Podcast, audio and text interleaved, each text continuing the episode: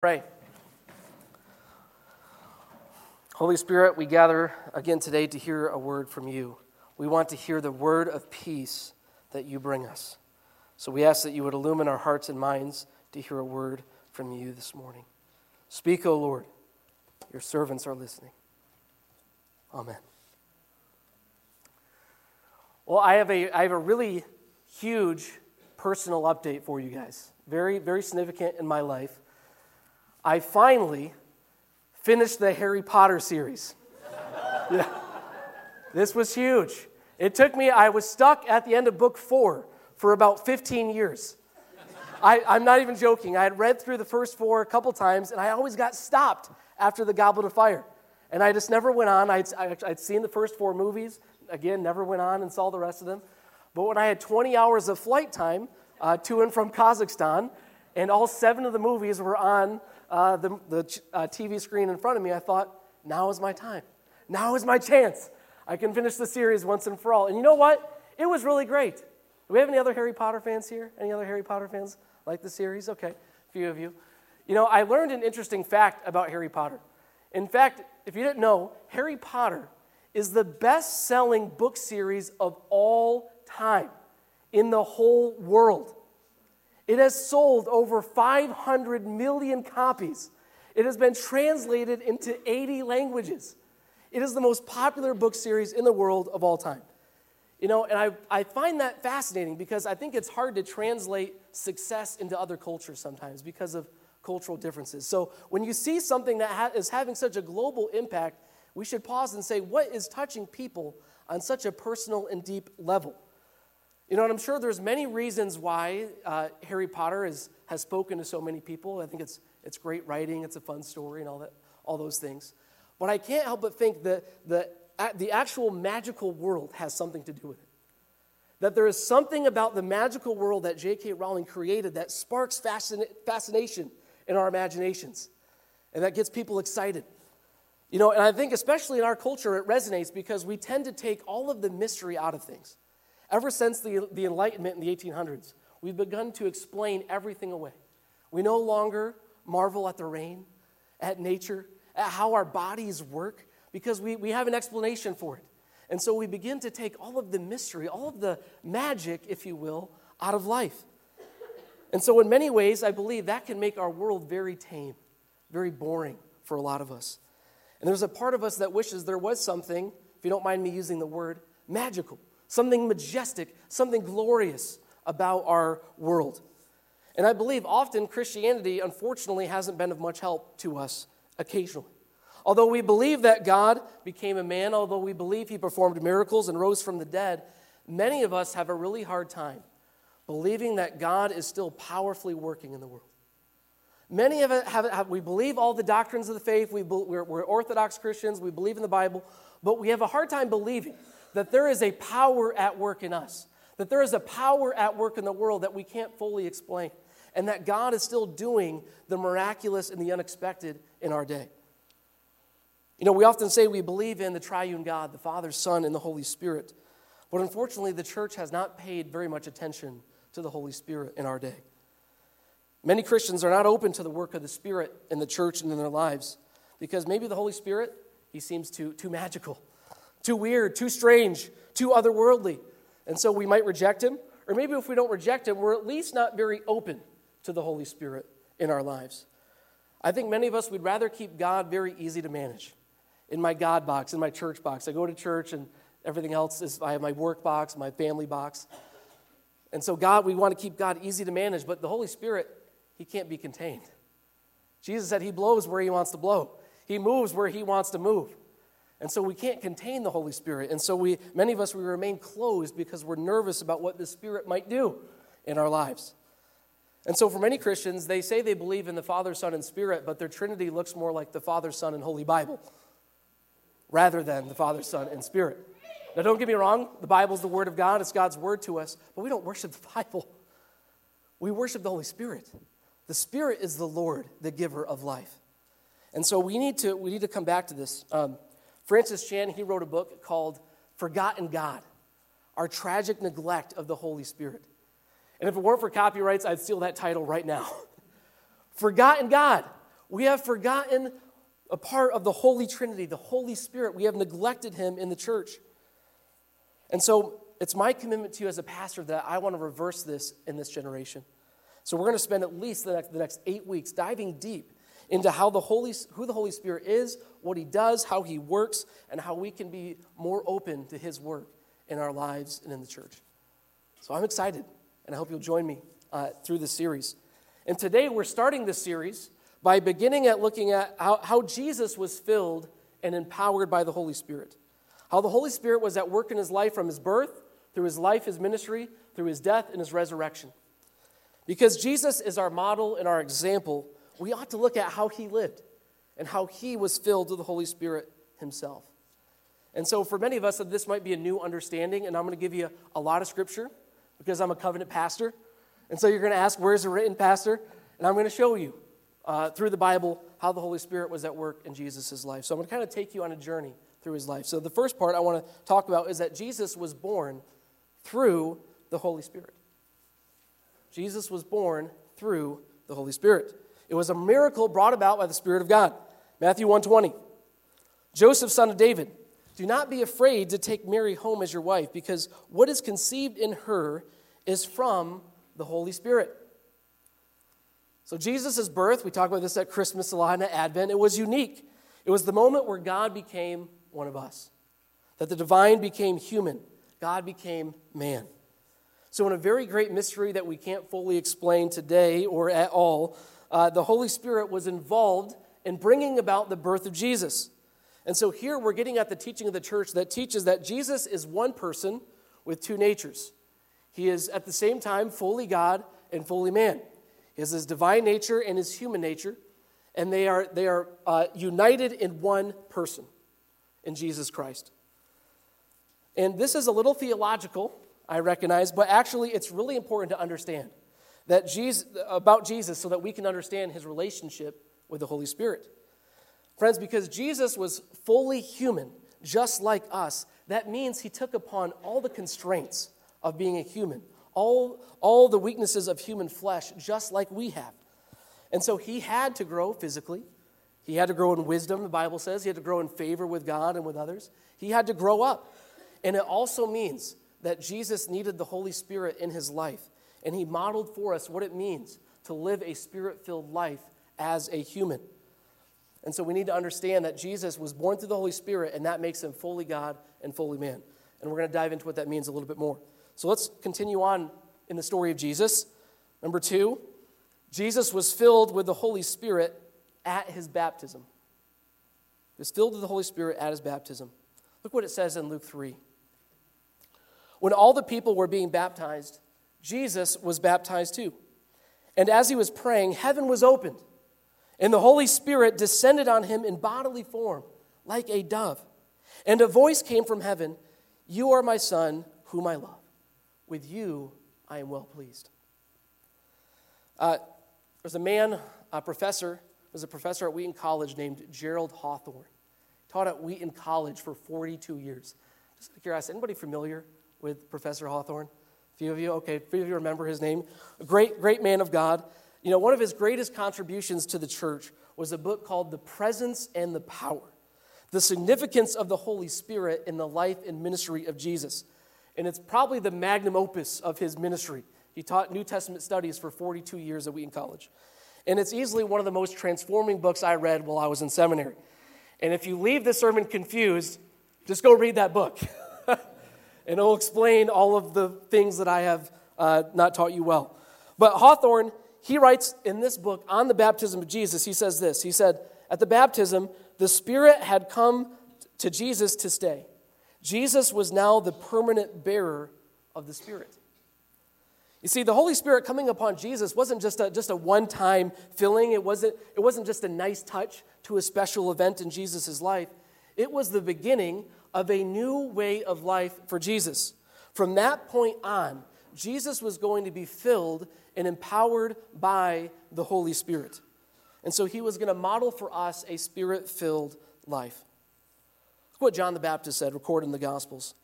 He said, I saw the Spirit come down from heaven as a dove and remain on him. And I myself did not know him, but the one who sent me to baptize with water told me, The man on whom you see the Spirit come down and remain is the one who will baptize with the Holy Spirit. Isn't that interesting? From the very start of Jesus' ministry, the Holy Spirit comes down and remains upon him. It is a filling and an empowerment of the Holy Spirit for the ministry that is ahead of Jesus. So, everything you read about Jesus from this point forward in the Gospels, you need to see it through the lens of the Holy Spirit. That everything that Jesus is now doing is spirit filled and spirit led. And everything he's going to do is by the power of the Holy Spirit. That should change how we see the Gospels in a dramatic way. Now, the third area that I want to take you to in his life is that Jesus overcame temptation by the Holy Spirit. So, right after his baptism, Luke 4 says, Jesus, full of the Holy Spirit, left the Jordan and was led by the Spirit into the wilderness, where for 40 days he was tempted by the devil. So Jesus is full of the Holy Spirit, as we just said. He's led by the Spirit into the wilderness. Have you ever noticed how often Jesus is traveling in the Gospels? He's just constant, he's on the move constantly, different houses. He's going, he's going to the Capernaum, he's going to a Pharisee's house, he's having dinner here, he's having breakfast on the beach, he's doing all kinds of things. And we might think, is this just random? Wow, where, how is Jesus traveling? And no, I believe it was not random whatsoever. Because everything Jesus was doing was always led by the Spirit.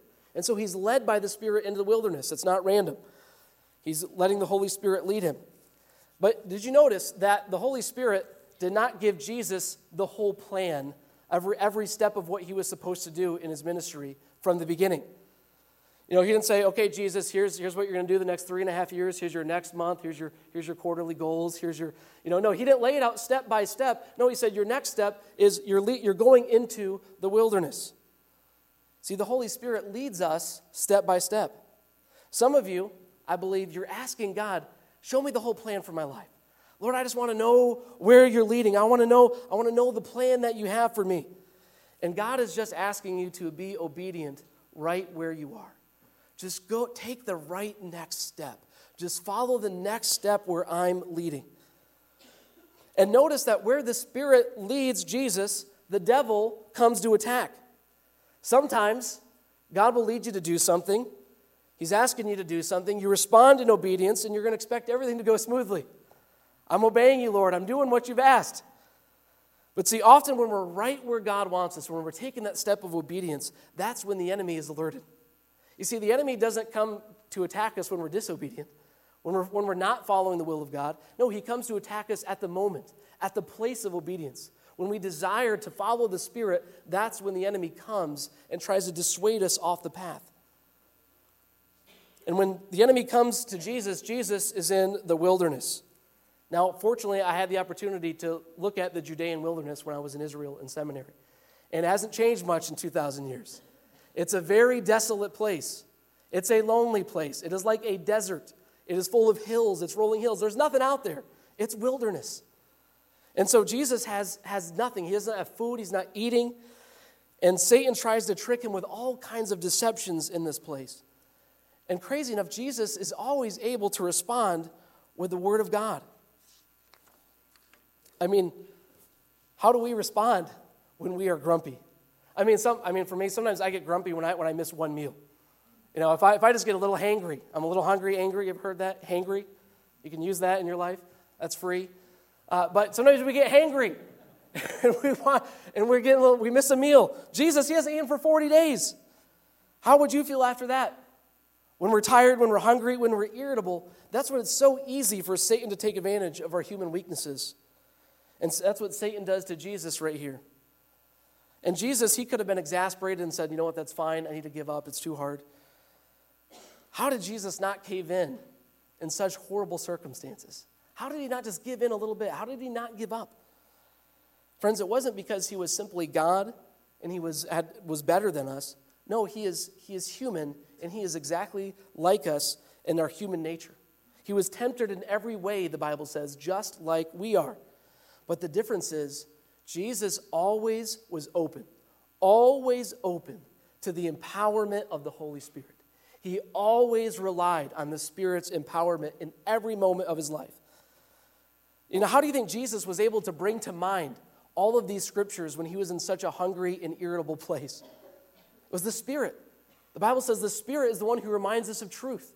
He is the Spirit of truth. And so the Spirit is bringing to mind the Word of God to Jesus for him to combat, combat the enemy. The Holy Spirit was with him. And it was through the Holy Spirit Jesus overcame the temptations of the evil one. So we see the Spirit at work in Jesus' temptation. Next, I want to talk about how Jesus ministered to others through the Holy Spirit. Luke 4 14 through 15. So this is after the temptation, after the wilderness. It says, Jesus returned to Galilee in the power of the Spirit, and news about him spread through the whole countryside. He was teaching in their synagogues, and everyone praised him. See, the author of our gospel, Luke, he is showing us that from his baptism, through the temptation in the wilderness, Jesus has now returned in the power of the Holy Spirit. It's almost as if this temptation experience, he has learned to lean upon the Holy Spirit in a more dramatic way. Uh, it's, it's, it's, it's, as if this time of trial and testing has, has forced him to depend upon the Holy Spirit and to develop his dependence on the Spirit. And we, often, we also often need trials to deepen our dependence on the Holy Spirit, too. And uh, for those of you familiar, uh, this reminds me of a scene from Star Wars. Cue the eye roll from my wife. Uh, some of you aren't Star Wars fans, but I like, I like Star Wars. And it reminds me if you know the story of Luke Skywalker, he goes to the mysterious planet of Dagobah to receive training in the Force from the Jedi Master Yoda. And it is there he encounters an experience with the dark side. He sees, he sees a vision of Darth Vader, his father. And it's a warning that he could go down the path of the dark side himself if he is not careful. And in the same way, Jesus faced the dark side in the wilderness. He must not go down the same path his forefather Adam took. He must not go down the path of sin and disobedience. He must not give in to the tricks of the enemy as his father did. No, he is going to live in obedience, in dependence, and in the power of the Holy Spirit. And now that he has been tested, now that his dependence on the Spirit has been deepened, he has now been released to go do ministry. And when Jesus is released, one of the first things he does is he stands up in the synagogue of his hometown.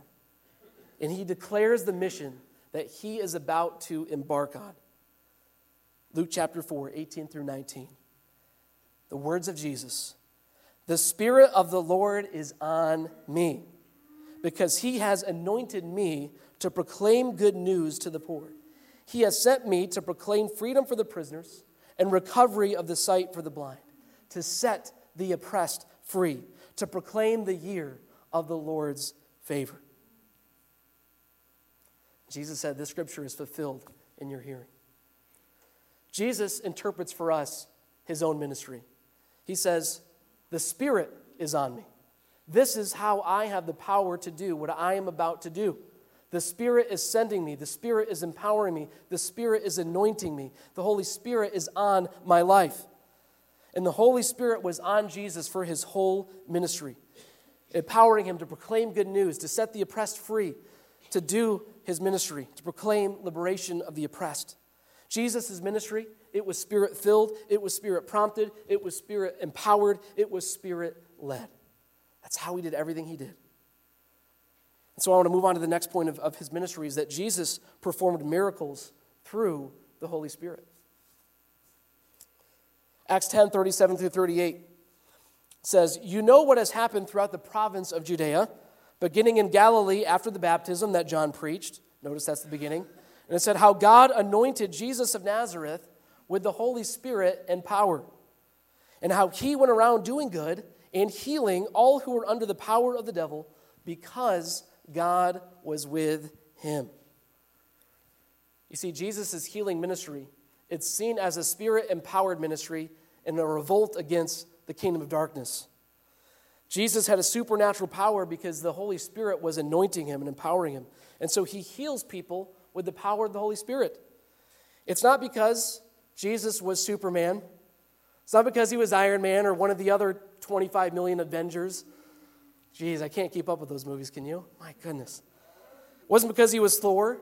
No, friends, he was, if we admit that, if we say Jesus was a, was a superhuman, then we say that he is not like us. And we deny the humanity of Christ. No, he was just like us in every way. But he was always open to the Holy Spirit doing the miraculous through him. He never once hindered the work of the Holy Spirit. He was always open to the power of God moving through his life. Jesus said this himself, Matthew 12, 28. But if it is by the Spirit of God that I drive out demons, the kingdom of God has come upon you. Jesus says, by the Spirit of God that I do this, that I drive out the forces of darkness. That's how he did it. So, in addition to healing and uh, driving out demons, Jesus does all these things by the power of the Holy Spirit in him. But I don't want you to just think that the Holy Spirit was just for all the big stuff. It was actually for all the little stuff too. So I want to talk about how Jesus lived all of life in the Spirit. All of life in the Spirit. The whole thing was in the Spirit. Isaiah 11, 2 through 3, another prophecy about the Messiah. It says, The Spirit of the Lord will rest on him, the Spirit of wisdom and understanding, the Spirit of counsel and of might, the Spirit of knowledge and the fear of the Lord, and he will delight in the fear of the Lord. See, this prophecy is about uh, uh, the Messiah, and Isaiah is telling us that the Messiah will be the one who is filled with the Holy Spirit. The Spirit would rest on him and give him wisdom and understanding. Have you ever noticed that Jesus was so wise in everything he did? He always knew the right response. People come at him with all kinds of criticisms and questions, all kinds of things, and Jesus always knew what to say. Sometimes it was uh, things that just like, I'm going to get down and, and write in the sand here.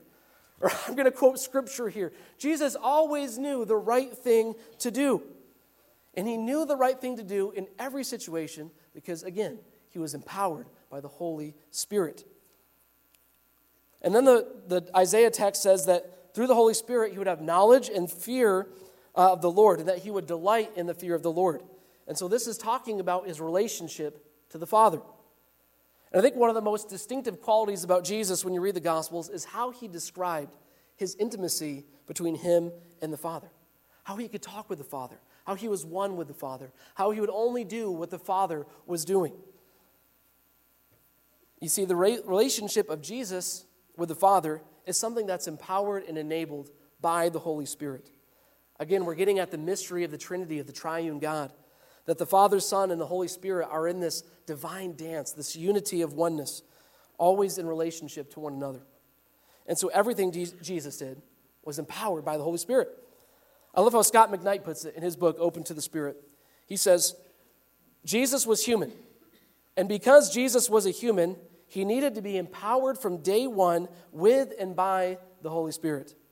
Jesus, as a human, did all that he did living, eating, praying, conversing, healing, teaching, doing good, rebuking, defending by the power of the Holy Spirit. It wasn't because Jesus was just God in disguise, that he was just God in a human body, that he could do all this. Because if he, if he if Jesus, friends, if Jesus wasn't really human, then we have no hope of ever being like him. If he was just a superhuman, if he was, if he was just God in disguise, we have no ch- chance, we have no hope of ever being disciples of Jesus Christ. We have no hope of being followers of Jesus Christ unless we say Jesus was fully human, just like us. And so it's essential for us to understand that Jesus is our model. He modeled for you, He modeled for me, He modeled for all of us how to live a life that is always open and empowered by the Holy Spirit. And Jesus, and I'll, again, I'll do one more from Gerald Hawthorne. He says, The Holy Spirit was the divine power by which Jesus overcame his human limitations, rose above his human weakness, and won out over his human mortality. You know, I have to admit, because I used to think that Jesus was able to do all the things he did just because he, had, he could take his God card out and say, Well, I'm God. Well, now I can do this now, and you can't, you know. But that distorts our picture of Jesus, and it distorts our discipleship. Again, as I said, if Jesus is not like us, we can no longer identify with him. He can no longer be our high priest who mediates for us. He has to be fully human like us in order for us to follow him. So let's move to the end of Jesus' life.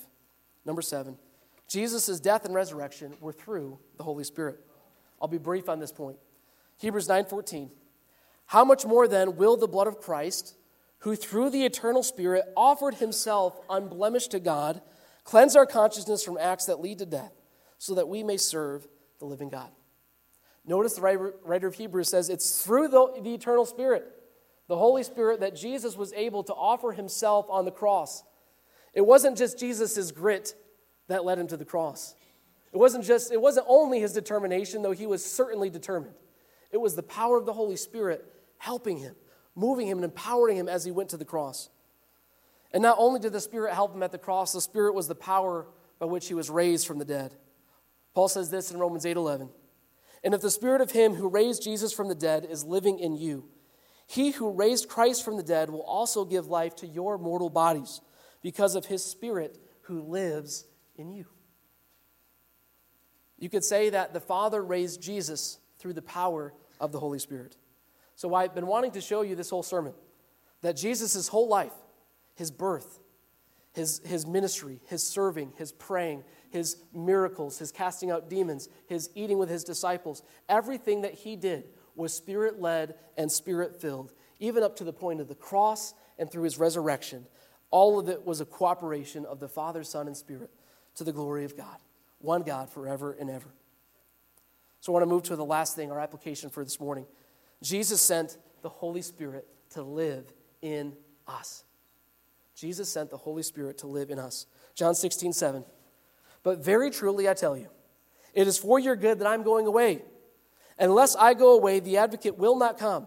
But if I go, I will send him to you. You see, it was the plan all along for Jesus not to remain on earth forever, but to send us the same Spirit he was empowered with. And now it is our task, it is our duty, it is our joy, it is our privilege to let the Holy Spirit fill our lives and fill our churches and let our lives be surrendered to his leading. And so we must model our lives on Jesus, who is always open to the Spirit. And friends, we have to reconnect discipleship with the Holy Spirit. You know, I think often we divide the New Testament. We think, well, the Gospels are all about Jesus and Paul is all about life in the Spirit. But actually, they are one and the same. Because the life in the Spirit is the life of Jesus Christ. Do you see that now? The life in the Spirit is the life of Jesus. Following Christ is following the Spirit. Sanctification, growing in the Holy Spirit, growing in holiness, is becoming more like Jesus because Jesus is the one who was empowered by and lived his life in the Spirit. So, walking in the Spirit is the same thing as following Jesus Christ. And, friends, the more you become like Jesus, the more you become like Jesus, the more open to the Holy Spirit you will become. The more you pattern your life, the more you model your life around Jesus Christ, the more open to the Holy Spirit's leading in your life you will become. Now, some of us, for many reasons, we don't, we don't feel very open to the Holy Spirit. We're not very open to the Holy Spirit, if we're honest. Perhaps some of you have had bad experiences, maybe from different churches or whatnot. Perhaps you've seen people misuse or misunderstand the Holy Spirit. And perhaps you just aren't sure what that means. You're not sure how to be open to the Spirit because you've never really been taught or shown, been shown how. And I want to encourage you that the Holy Spirit can help you in this also. You can ask Him to lead you and guide you and say, Holy Spirit, would you help me understand what it means to be open? But make, mo- make no mistake, followers of Jesus are open to the Holy Spirit and they seek to be filled with the Holy Spirit just like Jesus was. And so, if you have any desire to follow Jesus, if, if you have any desire to be a disciple, if you, have, if you want to be a Christian, you must grow in your ability, your willingness, your aware, and your awareness of being open to and following the Holy Spirit. So, this morning, I want to give you an opportunity to have some time with the Holy Spirit and to pray and to ask for this openness, to ask for this filling, because we, we, we need this. We need the Holy Spirit. Just as Jesus followed the Spirit, we need the Spirit's filling too. And so I'm going to put a prayer on the screen. Um, and I was going to have to say it together, but I just want you to say it in your own heart between you and the Lord. Because a relationship with the Holy Spirit, it, it can't be forced. It can't be something you can, we, you can ju- we can just muster up together and say, no, you have to let the Holy Spirit into your life personally. And so I'm going to give you just a few minutes of silence, and you can pray some of these words on the screen and pray your own prayers. and just talk to the Lord about this. And then I'm going to come up and I will lead us in prayer this morning. Let's pray.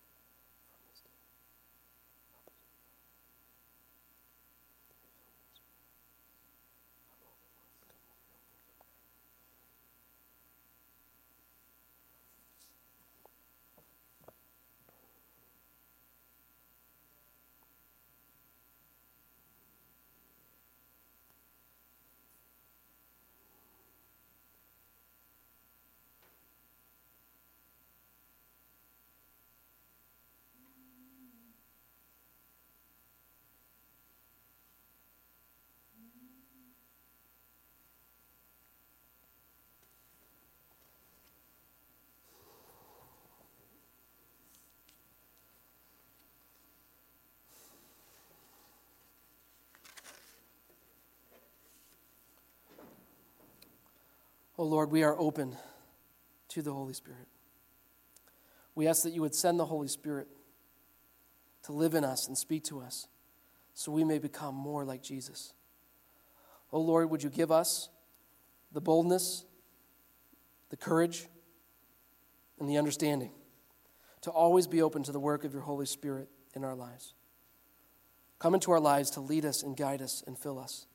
Oh Lord, would you fill our church continually with your Spirit and let us follow wherever you lead. God, we are open. And God, we confess that at times we are not open. We neglect the Holy Spirit. We neglect your leading. We keep you in a box or we keep we follow our own agenda. We don't listen to the Holy Spirit. We don't, we don't carve out times in our lives to, to be in prayer and to follow where you are leading. Oh God, have mercy for our tragic neglect of the Holy Spirit. Forgive us, O oh God. Forgive your church. And, O oh God, would you help us to reverse this neglect in our day, in this generation, and in this church? Let us be the spirit people that you have called us to be. Let us be the people who are marked by the presence and the power of the Holy Spirit, the fruits of the Spirit, the gifts of the Spirit, the leading of the Spirit. Let us be your spirit empowered and led people. And God, we thank you that through the Holy Spirit we can bring our prayers to you, that we pray in the Spirit because of what you've done. God, I want to pray for needs around the world. I'm, I'm thinking of, of Nicaragua, especially, and our friends Martin and Luisa. Lord, as they've returned to a, a country that is, that is torn by violence, uh, that is torn by uh, power hungry leaders, Lord, I ask that you would bring restoration to Nicaragua, that you would bring about uh, Lord, change in that country, transformation, that you would bring new leadership, Lord, into place that is not corrupt, and that you would redeem this country, Lord, from the pit they've gotten into. And Father, especially that you would provide uh, for our friends, Martin, Martin and Louisa, Lord, that they would get the housing they need, that they would uh, um, get the financial provision that they need as well. And Lord, we just ask that you would watch over all of their steps. And Father, we thank you for the work that you are doing all over the world. We thank you to have, that we have Rob and Nancy with us this morning, representing the work that you're doing in Spain. Lord, we thank you for the great work that you're doing over there. And Father, I ask that you would empower them by your Holy Spirit, that you would help lead them into the next step, what you're calling them to do. Lord, that you would bring people of peace uh, into their lives, into their ministry, people who are seeking the Lord, and people who need to know the gospel. Lord, we ask that you would use them to spread your word and to spread the freedom of Christ, Lord, and to every household and to every community, Lord, that you are calling them to and sending them to. O Lord, encourage them and bless them while they are here. May they return just like Jesus did in the power of the Holy Spirit as they go back. And Father, we're thinking this morning also of all of our mothers. Lord, we pray for all the women in our lives, for our biological mothers and our spiritual mothers in the church. God, I am asking that you would raise up a generation of spiritual mothers who pass on their faith to other women, who become bold leaders and preachers and pastors and teachers and servants and, and people who spread the gospel and witnesses for Christ. Oh God, raise up a generation of powerful uh, mothers in the faith who pass on your word to the next generation. We're asking this for your church globally, but also for here in Faith Covenant, Lord. Raise up that generation. And oh God, I am praying for those in our congregation who need the healing touch and the holy touch of your Spirit. We're praying for our brother Ron Fordham, Lord, as he recovers at Windsor Park. We pray for his healing, for your grace, your peace, and comfort to be with him. We're also praying for Pat Helbig and Nancy Nyquist as they continue to heal uh, from their health problems as well. And Lord, we're praying for Lars Carlson also, asking that his body would, uh, would, would fully develop and that everything that he needs, Lord, would be provided. Would you bless the Carlson family, give them comfort and grace and peace, Lord, as they uh, have returned home and are recovering. Lord, I ask that your Holy Spirit would empower them, Lord, in ways beyond that they even imagine. Father, I thank you that we can take all of these prayers to you through Jesus Christ and the power of the Spirit. And we pray the prayer the, uh, the Lord Jesus taught us to pray, saying, Our Father, who art in heaven, hallowed be thy name. Thy kingdom come, thy will be done, on earth as it is in heaven. Give us this day our daily bread, and forgive us our sins, as we forgive those who have sinned against us. And lead us not into temptation, but deliver us from evil. For thine is the kingdom, and the power, and the glory forever. Amen.